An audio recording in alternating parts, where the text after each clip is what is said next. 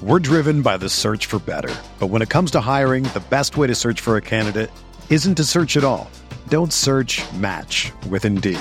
Indeed is your matching and hiring platform with over 350 million global monthly visitors, according to Indeed data, and a matching engine that helps you find quality candidates fast. Ditch the busy work. Use Indeed for scheduling, screening, and messaging so you can connect with candidates faster. Leveraging over 140 million qualifications and preferences every day, Indeed's matching engine is constantly learning from your preferences, so the more you use Indeed, the better it gets. Join more than 3.5 million businesses worldwide that use Indeed to hire great talent fast. And listeners of this show will get a $75 sponsored job credit to get your jobs more visibility at Indeed.com slash BlueWire. Just go to Indeed.com slash BlueWire right now and support our show by saying that you heard about Indeed on this podcast. That's Indeed.com slash BlueWire. Terms and conditions apply. Need to hire? You need Indeed. Do you ever feel like you're always on? What do you do when you need a moment to chill? How do you like to hit the reset button to get ready for what's next? These days, everything is go, go, go. It's nothing but nonstop hustle all the time. Work, family, friends, a million pressing social issues, and an expectation to be on 24 7. Sometimes you just need a moment to turn off and hit the reset button. That's when you reach for an ice cold Coors Light, the beer that's made to chill.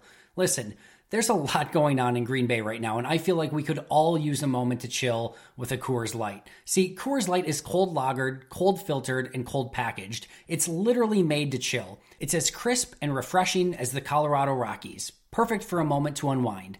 Coors Light is what I choose when I need to unwind. So when you want to hit reset, reach for the beer that's made to chill. Get Coors Light in their all new look delivered straight to your door with Drizly or Instacart. Coors Brewing Company, Golden, Colorado, and as always, celebrate.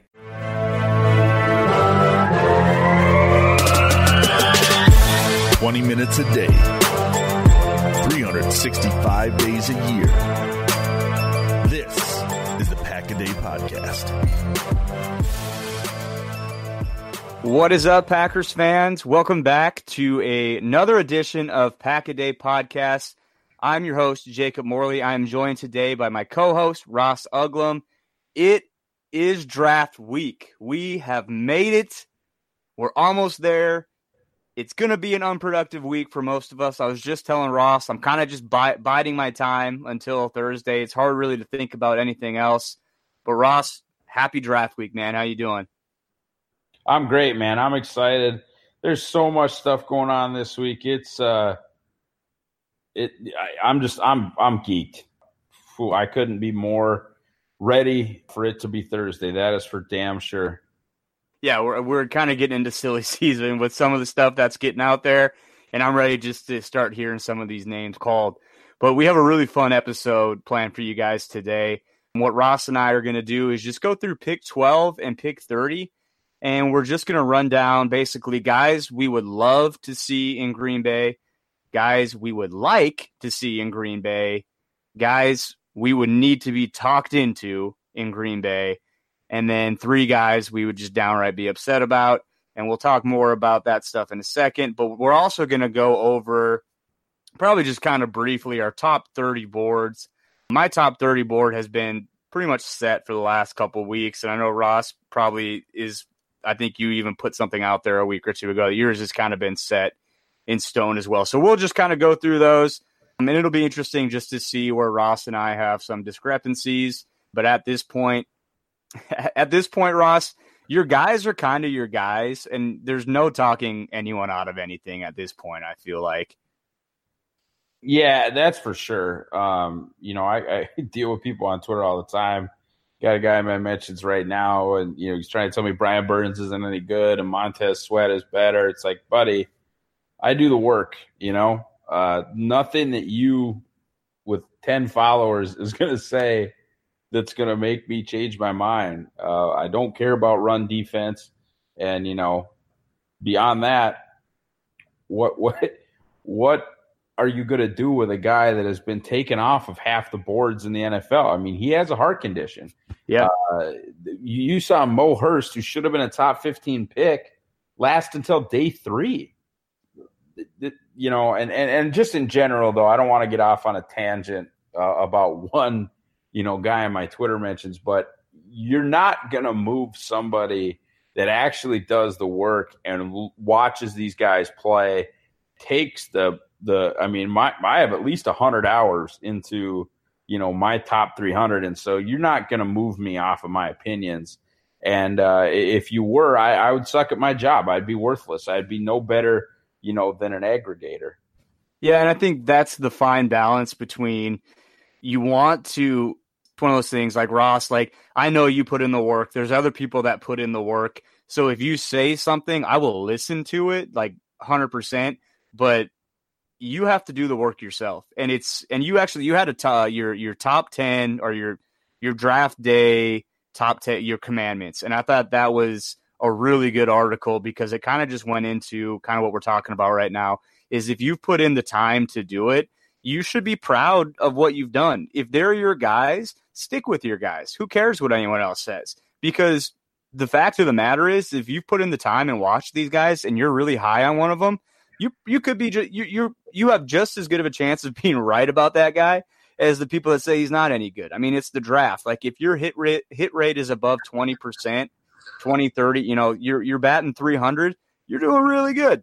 That's kind of was good advice going into the weekend. It's so much more enjoyable to watch the draft when you know who your guys are, you know you put the work in on it. I mean, you said even if it's just your top 30 guys and you watched a little bit of film on them, you know, stand stand strong in your in your guys, especially leading up to this week because this week is also silly season. I mean, you're here, you're going to hear stuff about guys that just coming out of the woodwork. But like we could talk about that on and on. Let's jump into this. Uh, so so I'll start with so this is pick 12 specific. This is not guys all throughout the draft that we like. This is just pick 12. And so the three guys that you would love, the guys that you're getting out of your seat doing a fist pump because the Packers took one of your favorite players in this draft class. And these are guys that we don't really need to get into because they're players that no one here is not going to recognize who these guys are. My three guys are in no really in no order. I like I would say all three of these guys are tied for someone I'd be excited about, and that's Ed Oliver, Brian Burns, and TJ Hockenson. I would be doing a backflip if any three of those guys were available. Ross, who are your three? I'm right with you on the top two. I think Ed Oliver is is kind of the dreamy scenario. You know, you're in a situation where edge rusher has has at least for now been you know somewhat addressed. I think a lot of Packers fans are operating on a false premise that you know both starting positions have been uh, addressed, and and what I mean by that is this: people need to start thinking as third down is what a starting group really is, and uh, or second and long, however you want to look at it. Za'Darius Smith is going to play three technique on third down, so you you actually do still need a primary outside rusher to pair with Preston Smith if you don't believe that Kyler Fackrell is that guy. So uh, the the idea that Edge is we're good, you know, is I think a little bit overrated. But Ed Oliver remains, I think, you know, uh, one uh, A and and a guy that probably shouldn't be there and probably won't be there. But uh, that doesn't mean that there is not a scenario in which he is available. And so I think, you know, like I said, that certainly could be the top option. Uh, and then Brian Burns, you know, you, you, would say the same thing about guessing that Bosa and Allen are probably gone at the edge, but you know, maybe somebody still has himself talked into Montez. I don't know about that. You, know, maybe somebody goes Ferrell. Uh, maybe maybe a third edge rusher doesn't go off the board until twelve, and you you have a chance to take Brian Burns. I I have a feeling now though with Polite's you know complete implosion and with Montez having the heart issue Brian Burns is, you know, locked into edge three. I have him as edge two, but I think he's locked into that top three and unlikely to be available. And then Devin Bush. I've been, you know, I've, I've made a living off of of talking about, you know, just how little value off the ball linebacker has, but to to kind of step off that there, you know, there's two factors with Bush, and that's number one, he's an exceptional blitzer and a and a very much above average cover guy. And number two, there's just scarcity. So if, if, if you want to, you know, have this guy or have, have this position addressed, it gets really rough after Bush and White. Uh, the difference between Bush and White and Mack Wilson is is is enormous. Mack is not a guy that I would you know even consider with the 44th pick, and, and you know would not be cool with until uh, you know we'd be talking about like a pick 75. So to be to be very clear, that it is not a position change for me that off the ball linebackers no thank you, but this guy specifically, what he brings to the table, and the fact that there's like this massive shelf, uh, and, and, frankly, the fact that they have two two first round picks. Uh, they do have the ability, in my opinion, to take a, a non premium position at one of the two spots here. Take a bonus pick. Take take an off the ball linebacker. Take a tight end. Take a wide receiver if you're getting DK Metcalf feelings and and that's something that uh, is different than most years where you want to spend that first round pick on a premier position. Yeah, good stuff. And it's it, the gut feeling I have about Brian Burns, and I've had this for the last week or so, and my gut just tells me that he's going to be available at twelve, and the Packers are going to pass on him. And I don't know why I feel that way. Maybe it's just kind of what we were talking about the pre draft anxiety of preparing yourself for the worst, but I could definitely see them passing on him.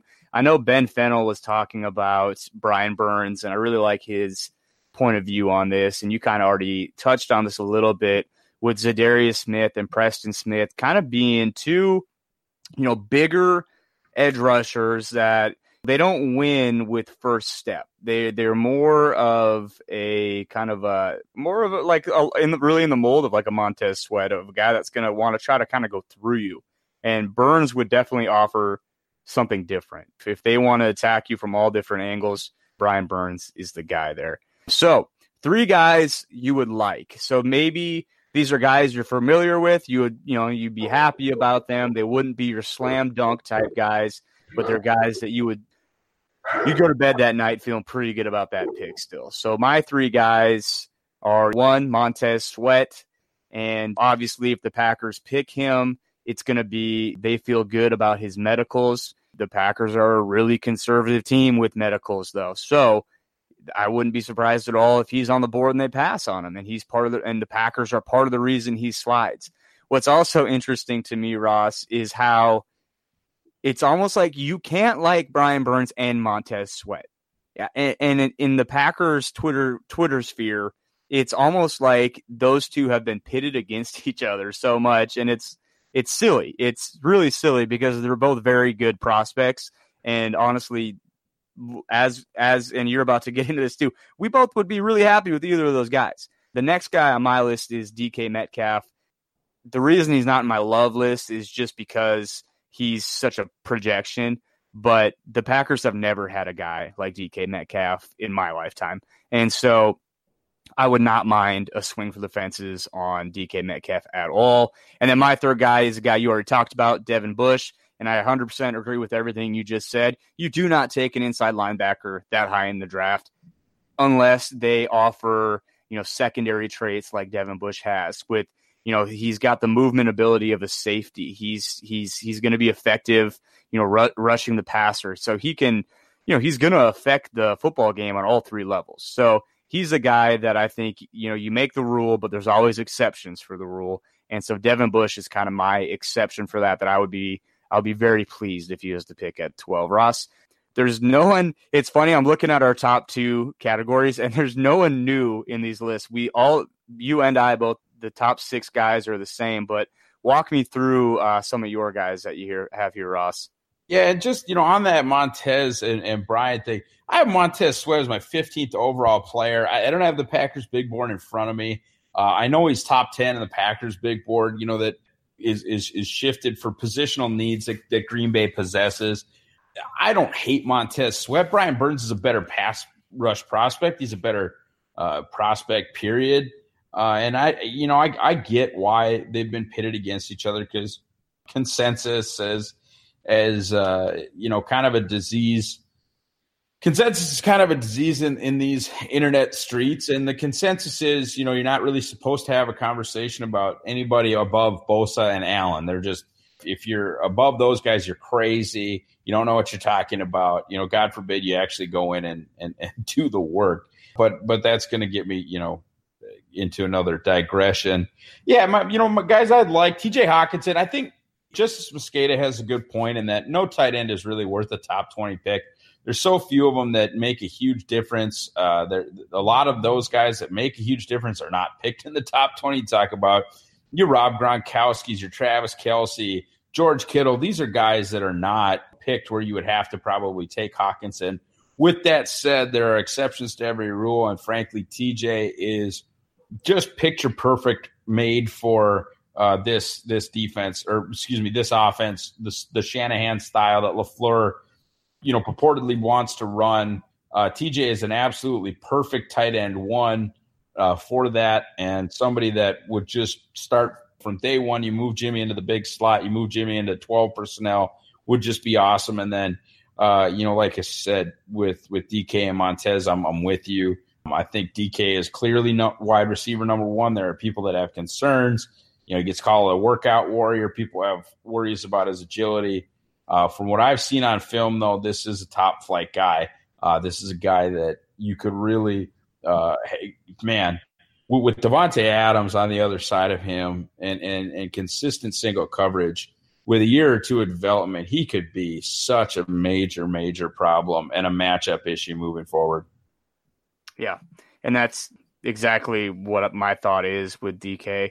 Um, and you hit the nail on the head with Hockenson too. The reason I like him so much is because of his fit in Matt LaFleur's offense or what we expect Matt LaFleur to want to do.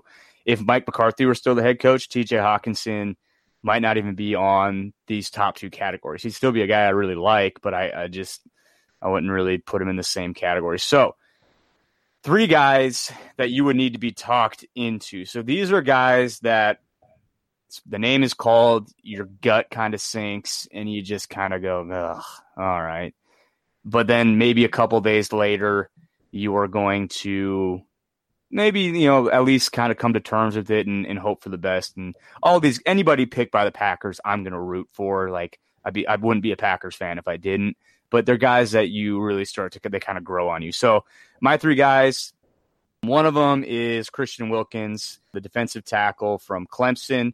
And we were talking about this off air, Ross, and your thought process basically was if the Packers take a non pass rushing D tackle, that would be that'd be ungood. That would be bad.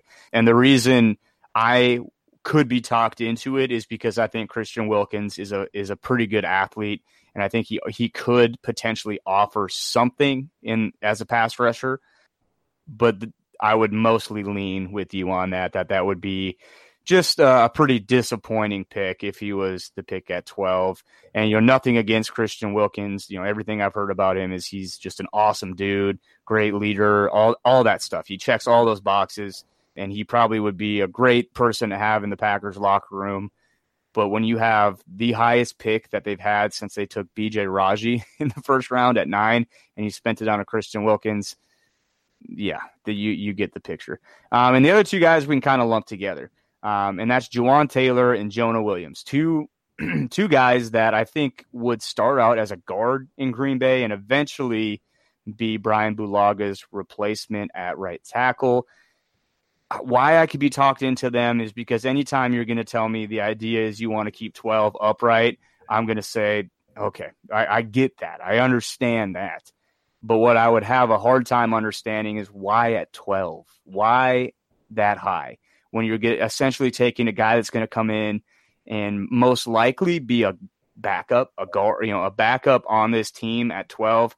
I'm not going to be on board with that right away even if they can eventually be a starter down the road, I would say go make that investment maybe at 30, maybe at 44 if you want to do that. Maybe in the third, you know, in the third round or one of those two fourth round picks. If you want to get a backup and a guy you're going to develop, do it then, not at 12. Ross, who are your three guys? So I'm, I'm with you. You know, we have a lot of the same ideas, which I guess, you know, we talked about consensus being a disease. You and I seem to have a consensus.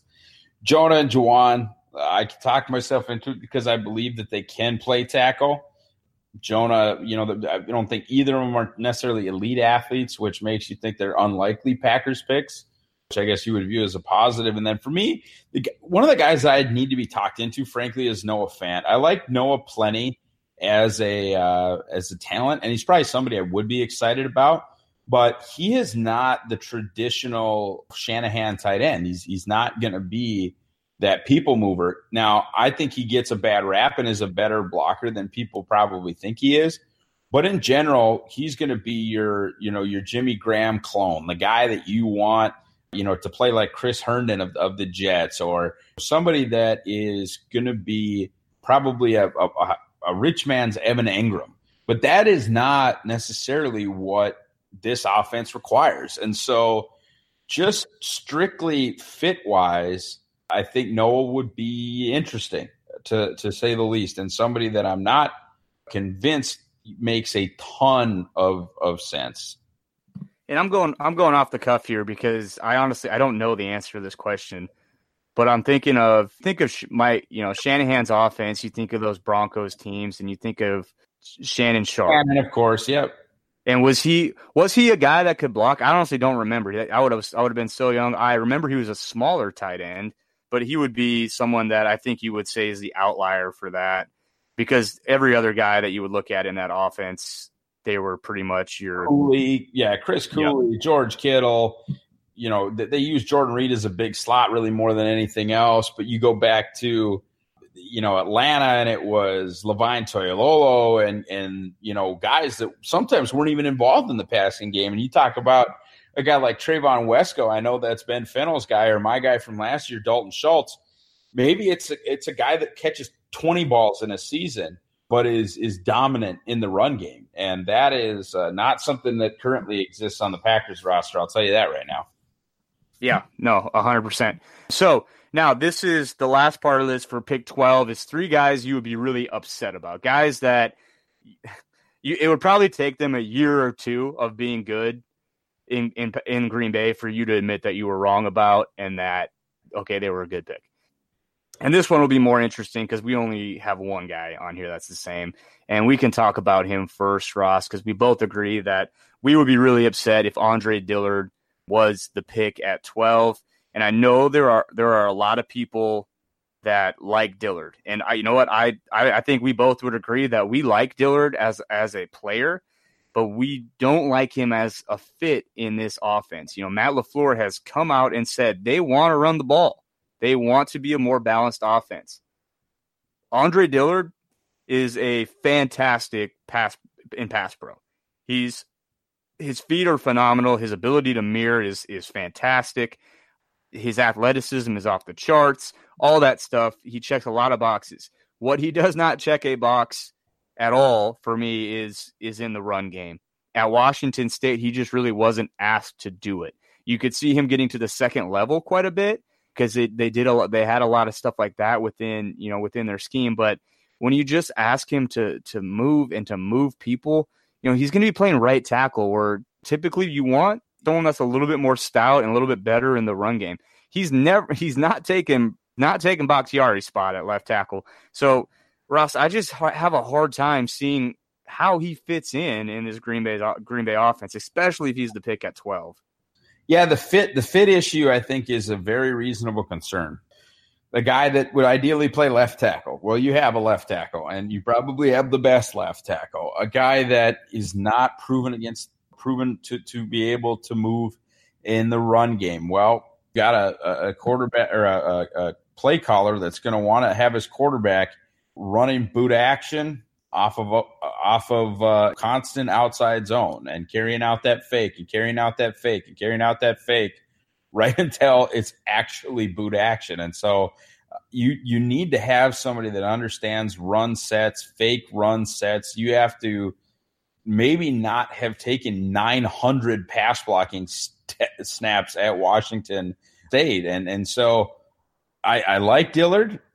I think he's a really good idea for a traditional spread style offense. Somebody that needs a left tackle. I think Minnesota would be a great landing spot for Dillard, but in Green Bay, it just doesn't make a ton of sense. And, and frankly, you know, here's my my issue with it. Uh, if they trade down to 16 and take Andre Dillard, whatever, especially if that uh, you know brings in a second round pick or or, or what have you, but to just take a guy that I personally have as my fourth ranked offensive lineman at, at 12th overall when you barely ever get a chance to pick there that isn't a fantastic fit, that's that's where I struggle. Uh, I, I, just, you know, I'd rather have Jawaan, I'd rather have Jonah, I'd rather have Dalton, and frankly, I would rather not take any of those guys at at 12th overall.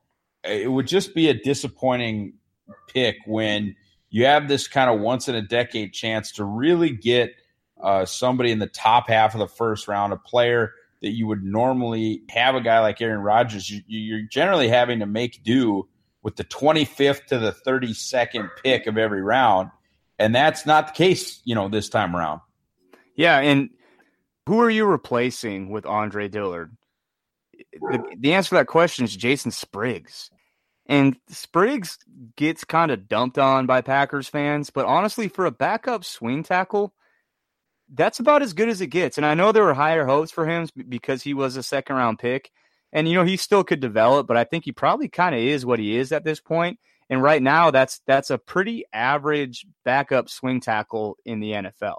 So could you upgrade with could you upgrade with Andre Dillard? Sure. But why do it at 12? You know, that's kind of what I keep coming back to with him. My other two guys, one is Rashan Gary, the edge, interior line, whatever you want to call him, player from Michigan. I just, you know, guys with tools and limited production. I just, I'm not a big fan of those guys, and especially again at 12, I would I would be pretty upset about that. I'd be waiting for him to develop, and I'd be happy to admit that I was wrong if he does. But I just I don't see that happening. I think he's got such high bust potential. And then the last guy on this list is Josh Jacobs, the running back from Alabama. And honestly, Ross, Jacobs is kind of a stretch, like because I don't think they're gonna. I don't even think they're gonna do it. I don't think they're even gonna sniff Josh Jacobs at twelve. But it's kind of it's almost kind of a testament to to the the position that the Packers are in at 12 because I was looking, you know, actively trying to seek a a player that I would be unhappy with at 12 outside of Dillard and Gary and it's tough. There's going to be good players there. So I'm happy about that. That was actually kind of, you know, doing this exercise, that was kind of a nice little revelation just to be like, "Oh, there's a lot of good players I, I like at this at this spot." Ross, who are your uh, other two guys that you got for guys you'd be upset about? Yeah, you know, I, I struggled with this as well. I really don't like the Christian Wilkins idea. Again, a guy that, you know, I have plenty of defensive tackles ahead of Christian Wilkins, period. Not a position of immediate need when you have a Montravius Adams that you're still waiting on to, you know, for to develop you know, and, and, and Dean Lowry, who you like, which is, of course, behind Mike Daniels and Kenny Clark, two of the top interior. You know, this is not a need. Sure, could you you have somebody and then maybe you don't have to re-sign Daniels? Great, but that better be a quick twitch guy like Jerry Tillery or you know just a stone cold stud like Ed Oliver. You don't need to just address Christian Wilkins because oh that's kind of a need and so he's the next one up on the board. No, that's silly. He's not a value at at 12, frankly. And Here- so I'm going to interrupt, sorry, I'm going to interrupt you real quick and just ask you a question because you're talking about D tackles in this class, and one of the most polarizing guys is Jeffrey Simmons. Of these four categories, if he was the pick at 12, where would he fall for you?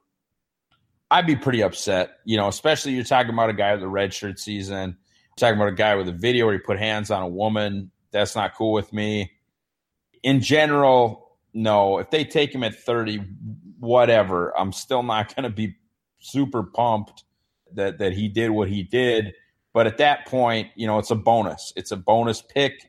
Maybe you PUP him and he comes and, and has a little bit of an impact in week eight, week nine, and on. Uh, because it, it was an earlier injury, you know. I mean, he's he's plenty of the way through his rehab, but a guy you're probably not counting on until next season. I don't want a guy you're probably not counting on until next season at number 12. Again, they trade down to 16, 17, 18. They love Jeffrey Simmons. They take him, pick up another second round pick, whatever. I'll live with it. I can talk myself into that. But beyond that, I'm good. Gotcha. Who? What is your uh, your third person then here, or your third position? Uh, any quarterback, any any quarterback. I've I've gone on record. I've, I've made this very clear say it once so it's in audio form. This is not the year to take a quarterback. The way that Rodgers' contract is put together, you would not really be able to get rid of him this year or next year. You'd be eating still $10 million in dead cap to get rid of him the year after that, whether that's trade or release. And the way that the CBA works, you want your first round quarterback, you want the guy that you're going to hitch your wagon to to play. Uh, if you're talking about a five year deal with that fifth year option, you want him playing at least four years, which is what the Chiefs are going to get with Pat Mahomes. You know, they're they're already talking about having to give that guy forty million dollars a year. You want your rookie contract quarterback window to be as long as possible, not a situation where you are going to have your, your guy spending his entire rookie contract sitting behind Aaron Rodgers. It's just foolish. I was going to say uh, we don't need to get into that because that's a whole other conversation. But just what the CBA is going to look like by even by the end of that guy's contract and how if it'll be different and all that. But that's whew, that's a topic for another podcast. So pick 30. Okay, so we're through our through pick 12. Lucky us, we got two picks in the first round. Guys, I would be I would be in love with at 30. I would be very happy to see these guys. And at 30, I would love Noah Fant. I I know you kind of talked about how, you know, maybe he isn't a fit in this particular offense, but as a big slot and as someone that I think is a better blocker than he gets credit for, I would be thrilled with him at 30, especially if they landed like a Brian Burns. And that's kind of part of this for me too, is is looking at 12 and how 12 really does affect 30. So it's kind of tough to do this because obviously if they took Hockenson at 12, I would not love if they took Noah Fant at 30. Another guy that I really like that I've I've really kind of fallen in in love with throughout this process. He was not someone that I really liked a ton right away. But the more I watched him, he and you know going through the workouts, he's just grown on me. And that's AJ Brown, the wide receiver from Ole Miss. I think he could come in. I think his route tree so developed that he would be kind of the rare rookie that would be able to come in and contribute right away and eventually be able to play that outside receiver. But I think he would be such a good slot option in his rookie year. So that's AJ Brown. And the last guy for me is a guy that I've I've had a crush, a draft crush on really this entire time, and that's Nasir Adderley, the safety from Delaware. To me, he's still he's still my safety one, even after after he has not had the type of process that he needed to have, but he has not been healthy either. I still think he's one of the most instinctive free safety cover one types in this draft class, and I think he would fit in so well to like what Mike Pettine wants to do with playing some of that single high. So he would be my, you know, my choice at safety at 30. Safety is going to get be really interesting because I feel like there's about seven guys you could talk about that that people like, kind of from pick 30 to 50. So, I mean, I know you got one of them on your list, Ross. So who who are your three guys that you would just love at pick 30? My three, and uh, I honestly, my, I needed four, and he'll be the first guy I talk about on guys you'd like. My three are similar position, you know, kind of to yours. Uh, that's uh, Deebo Samuel, who I think is wide receiver two in this class behind DK. I'm working on a kind of an extensive thread on him right now to highlight some of the things I think that he does extremely well. Beyond that, my safety one, Juan Thornhill, a guy I really respect. Uh, Eric Crocker on defensive back play as him as safety one as well. Uh, athletically, there's no question. I mean, he is an absolute stone cold elite, like all timer level athlete from a testing perspective. And I think, you know, has the, the range, at least on paper, has the range uh, to truly play that single high safety, you know, running as fast as he does with the agility that he does. It, it at least appeared that he would have a chance to move well enough uh, to do that. Then you you've got my guy Chase Winovich just flying up those edge rankings. I think if I had to do edge rankings today, I, I don't. I think he would have a real chance of jumping maybe even Ferrell and Sweat. I, I, just think he has a chance to be special. Uh, you look at like uh, Justis Mosqueda's force players. He is a force player from a testing perspective. Yeah, oh, I, I just I love him, man. And I think if you don't go edge at, at 12 and you get a chance to take him at 30, you'd have to love that pick. I, I really believe that. And then finally, is that it? That's yes. Yeah, so you went you went Deebo, Juan, I, I, and Chase. I want to talk about Dalton so bad. we'll get to him. We'll get to him. Uh, did you know that Juan Thornhill is going to be a 24 year old rookie? I did, yeah. I'm like, I'm not you. You like that, or you pay more attention to that than I do, and that's something that I've noticed uh, from us kind of working together, or or being sort of in the same orbit more often than not. Is that that age thing doesn't bug me the same way that it that it seems to bug you, and I know that there's certainly data that backs up you know your concerns, but no, it it, doesn't bug me that that Juan is going to be that age. It's it's not an issue for me. He doesn't have man amongst boys tape. It doesn't look like the things that he's doing well is just because he's you know physically dominant because he's he's older. Uh, there's no BYU issues with Juan. He, he's good because he is the best damn athlete on the field basically at all times. Yeah, and that's not me. I, I still really do like Juan Thornhill, but the the thing, I think the concern with that is when a guy's older, you don't know how much more they're going to develop athletically. But that's not a concern with Juan Thornhill because he's probably one of the top five athletes in this draft class. It's not as it's not as big of a deal with him. There's context that you have to include with it as well. But you are right. I do I do tend to gravitate to the to the younger players. But three guys you would like in this draft class. And for me, it looks like we have two of the. No, well, we're getting we're starting to kind of separate here a little bit, which is good. One guy that I would really like at 30 is another safety. He is my safety two in this class, and that's Chauncey Gardner Johnson. I just think he would offer so much versatility as that cover one type safety. I don't know if he's ready yet to necessarily take that role. You know, he played three different positions in his three years as a starter at Florida, and I love his progression as as he kind of came through their system. He got better every single year, so he's a guy I would really like at that position. But I did hear today Dane Brugler, and I didn't know this, but Dane Brugler talked about how he kind of rubbed some people the wrong way at the combine, and I did not know that before I wrote this down. So we'll see if he's even, you know, he might be if that's true, and teams teams are sensitive about stuff like that, he might fall further than this pick thirty. Another guy that I have is Dalton Risner. I'm not going to say anything else because I'm just going to let you talk about him. And my last guy is a guy we've kind of already talked about, but that's Jerry Tillery, the the interior rusher, D tackle from Notre Dame.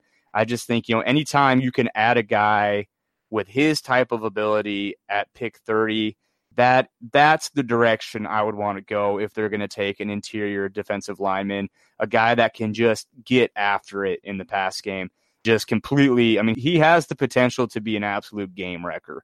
And he's a tall, six, almost six seven, lanky dude. Was a top ten recruit coming out of high school, and it's not like he wasn't good at Notre Dame. He was he was very good. He's got some of the you know he was inconsistent, but when he is on, he's got he's got top ten ability. So you would you would take him at thirty, kind of with that bonus pick, and hope that hope that you hit a home run. So uh, Ross, let me just I feel like you'd get to talk about this guy every single podcast, but just just lay lay it on us one last time, Ross. So yeah, I mean, my three guys we're talking about here would be Dalton, Cha- Chauncey Gardner Johnson, and then Darnell Savage, uh, who's another really top end safety prospect, a guy that ran, I mean, insanely well at at the at uh, his testing, and then of course Dalton Risner. And Dalton is somebody who is really a tone setter and somebody that you want in your locker room, somebody that is going to be really somebody who's going to establish the culture for your offensive line as you kind of transition maybe beyond a Brian Bulaga, uh, potentially, you know, transition even beyond uh, Corey Linsley if you get to that point and, and you don't want to renew him. This is sort of the the the David Bakhtiari, Billy Turner, of offensive line moving forward, I think. And and one guy, like I said, that could really help you out or be a big deal in every aspect is going to be Dalton Risner. He can play left guard, center, right guard, right tackle. Has played all those positions at, at Kansas State. Was a you know an all all Big Ten guy as a freshman as a center, and then basically played right tackle at an All American level for three years. Tested out just fine, not elite, but but just fine, and is one of my absolute very favorite players in this draft. I think if you said, and I'm going to post this question on Twitter just to see what the, the reactions are. If you said, all right, give me 12 and 30, you know, don't say Quinnen and Joey, like give me what's your absolute perfect 12 and 30? I think honestly, mine are Brian Burns and Dalton Risner. I think that's a, a, something that could happen, and if it did happen, you would have to pull me off the ceiling, man. I, I just I'd be that hyped. I think it would really add two awesome players at positions the Packers could definitely use some help. And to interject too, that's that's partially why I'd be so upset with your Jonah Williams, Jawaan Taylor, Andre Dillard because I think there's players like Risner that are or Risner that are available later in this draft class. Oh that, yeah, I mean, Ry, you talk about guys that can that can flat out play. Risner depends on if Dillard actually goes where I think he should go. You know, you would have him in that conversation, but beyond those guys, you know, you, you have to the, the the Greg Littles, the Kaleb McGarys, the Yodny Cajustes, these are guys that can legitimately play tackle at the NFL level, and you don't need to rush into a situation where you're pulling the trigger on a McGary at 12 when you can get a Risner, or excuse me, pulling the trigger on a Dillard at 12 when you can get a Risner at 30 or a McGary at 44. It's just unnecessary. If you want to even go later than that, the Packers have historically proven again and again and again that they can take an offensive lineman – in in round four, round five, and not just make him a starter, make him a damn Pro Bowler. You know, the only thing that makes me nervous with that is the departure of his face. I can't remember their offensive lines coach, uh, but I think he had a lot to do with that. So hopefully they can keep that going. And did you talk about Savage uh, as well? I did very briefly. I just mentioned, you know, that he ran extremely well uh, and and was a guy that would would really complement Amos very, very well, and is also a player that, uh, you know, say Raven Greene turns out, or or you end up getting the year three leap from Josh Jones, who's about as athletic as it gets.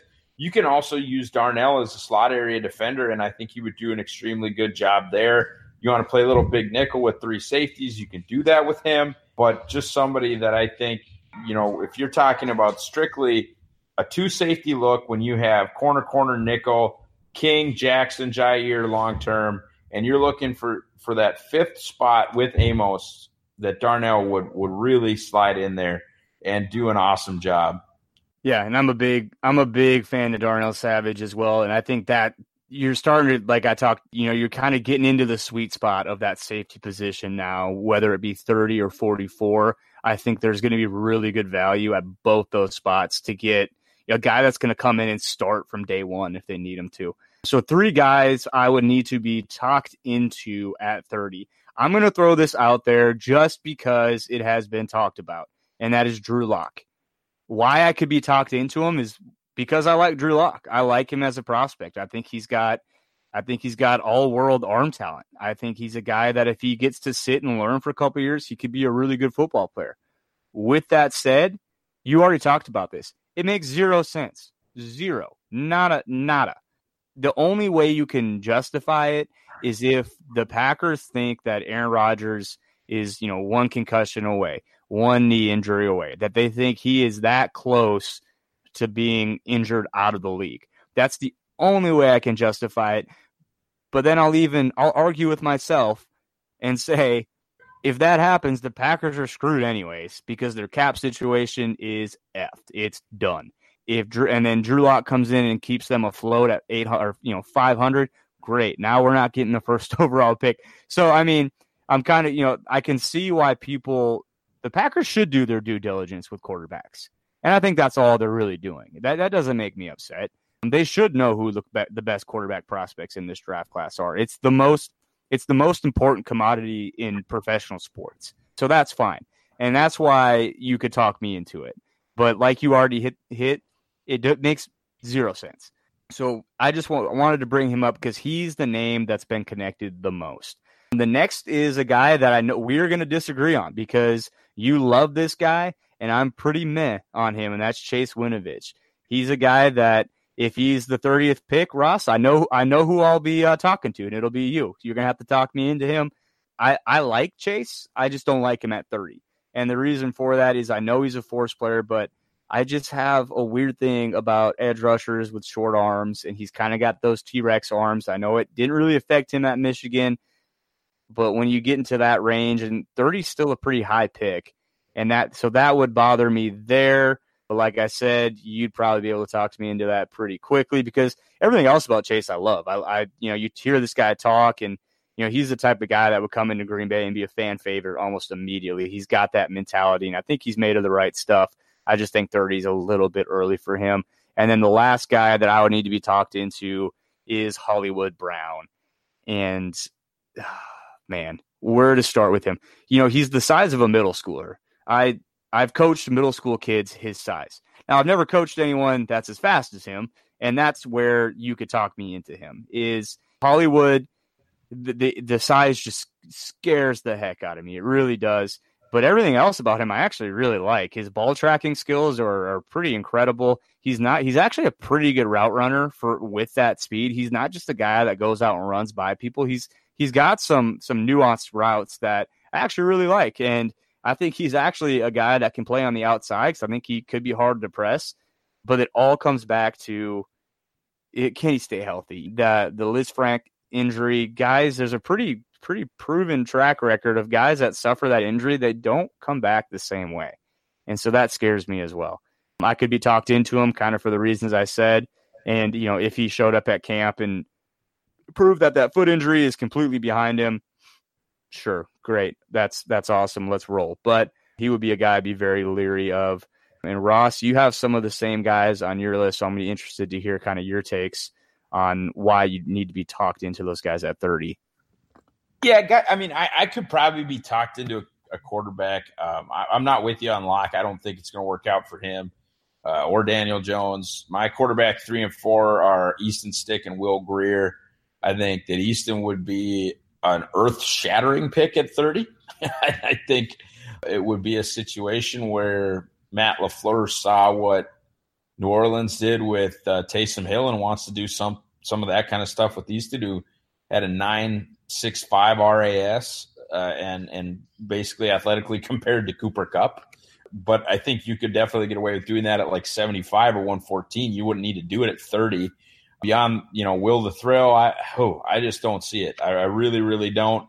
Doesn't make any sense. And also, it's completely giving up on a fact that you had a Pro Bowl level free safety in Damarious Randall that you traded for DeShone Kizer and you're now lighting the DeShone Kizer ticket on fire. I think you should probably do that anyway. I don't have a lot of hope for him. I didn't like him coming out of the draft. I think accuracy was his main issue, and accuracy is the number one thing that doesn't get better. Uh, year over year over year, accuracy just continues to not improve uh, in these in these prospects and – that's mainly the reason I don't like Lock. I, I don't think that his intermediate accuracy and his short area accuracy are going to get any better at the next level. It over and over again, it's it's basically been proven that that does not happen, and so that's you know a very real reason why I have concerns about him. But in general, I just don't see quarterback. Period. You you really would have to talk me into that. Maybe you have a trade partner for Kizer, though I don't think you're going to return anything more than a fifth or a sixth round pick, which I think is, is basically nothing. Hollywood is on my list as well, though I don't think it would take me very long. I, I think Hollywood really does provide a specific thing to this offense that maybe it doesn't have. Yes, it has guys uh, that run well. There, there's absolutely no question about that.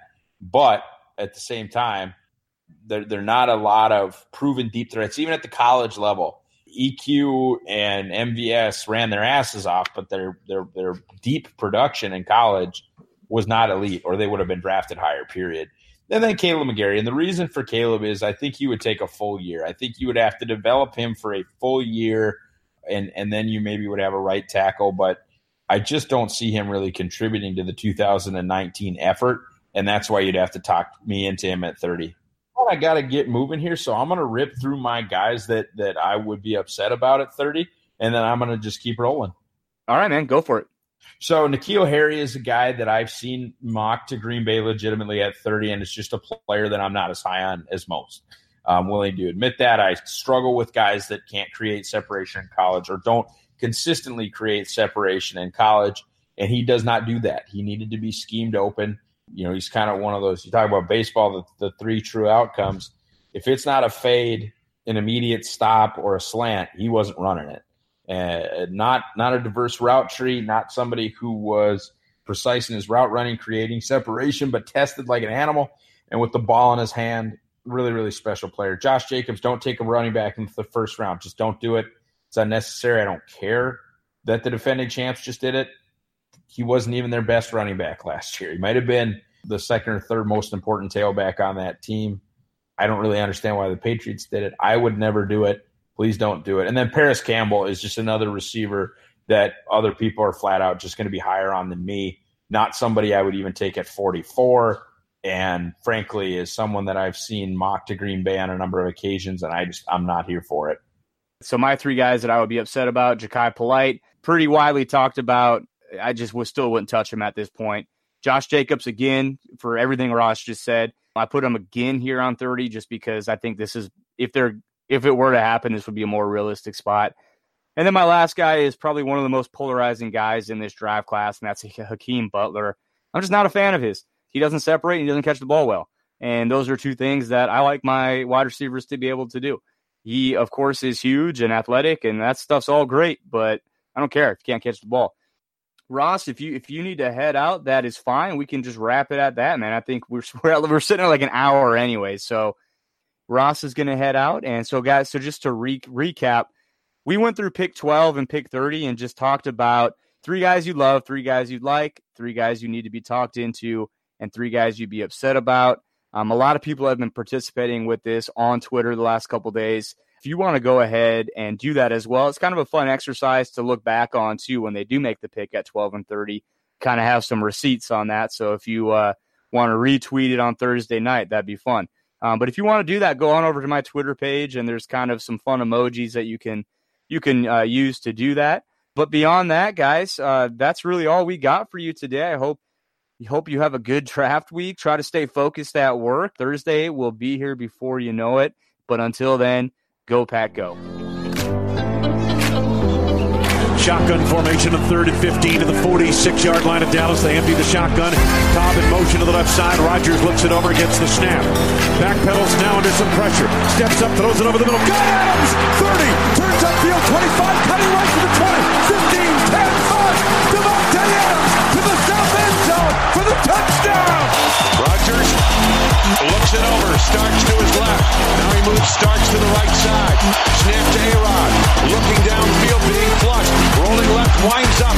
Rainbows it high and deep into the end zone. It's high pointed and caught. It is caught for a touchdown. Yes! A miracle pass. Yes! Adams caught in the end zone. Can you One kick away from the NFC Championship game from the 41. Left hash mark. 51 yard field goal attempt. Snap. Placement. Kick to the upright. And it is right down the middle. It is good. And the Packers are going to the NFC Championship game. And what a happy bunch of Green Bay